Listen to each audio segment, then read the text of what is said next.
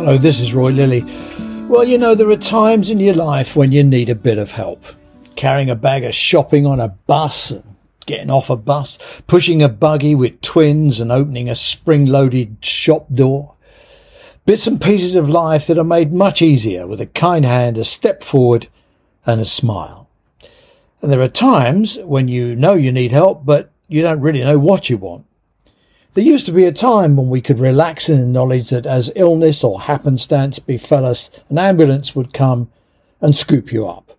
A policeman would be reassuring just by being there, and the fire service would run towards what most of us would run away from. These days, have your home broken into, and eventually the police will give you a crime number for you to make an insurance claim. In 2021 22, there were 192,000 home burglaries reported in England and Wales. That's an average of 526 burglaries a day. And I make that as a house being burgled every 164 seconds. Around 4,700 adults were sentenced for a domestic burglary offence in 2019. That's about 2.5%. Ambulance response times, well, it's been days, hours, and enough say it can now be about half an hour. The fire service are still heroic. Their work has changed. I heard tell of an elderly woman whose predilection was for smoking in bed. Well into her 80s. Who's going to tell this dear old lady to get, get her nicotine patches on? The fire service turned up with a fireproof quilt, a free fire alarm, and an ashtray with a self closing lid. Brilliant. Multi agency response, and it grand when a plan comes together. Well, it looks like very one, one partnership is very likely to unravel Police services up and down the country attend mental health calls for help and hold the fort until a community psychiatric worker or other health professional can turn up and take over. They take people to places of safety and generally do a great job.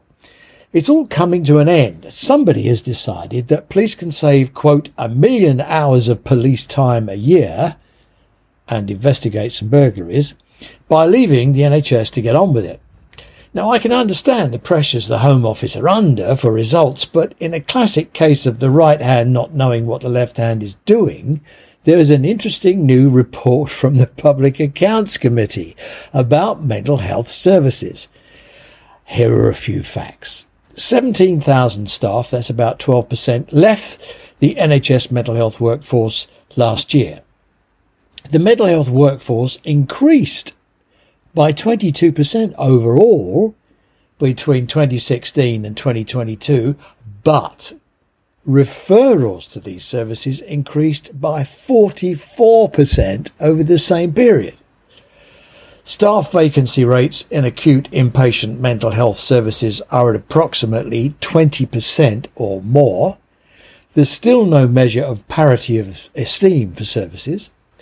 An estimated 1.2 million people are on the waiting list, the waiting list for community mental health services.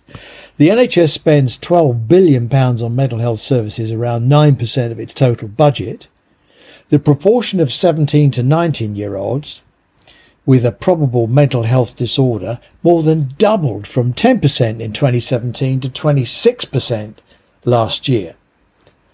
Of the 29 integrated care boards surveyed by the National Audit Office, only four had all or most of the data they needed to assess patient and user experiences, and none of them had this in relation to patient outcomes. When asked by the Public Accounts Committee about the relative value for value for money and returns on investment, the department and NHS England could not explain the cost effectiveness of their chosen interventions for mental health services.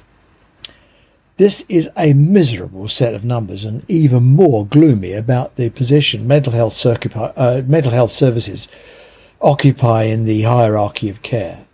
Cinderella Services doesn't quite do it. Forgotten, swept under the carpet, too difficult, abandoned.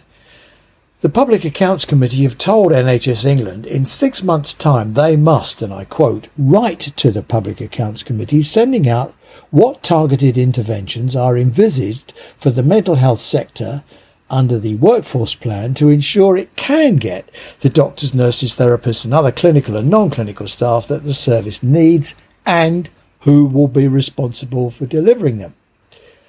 Well, somebody's feet is going to be held to the fire, and unless there is a miracle, this is going to be a very difficult letter to write and even more interesting to read. In the meantime, setting a new relationship with police services might just find its way to the top of the to do list. Thanks for listening. This has been Roy Lilly, and I hope we'll speak again soon. Bye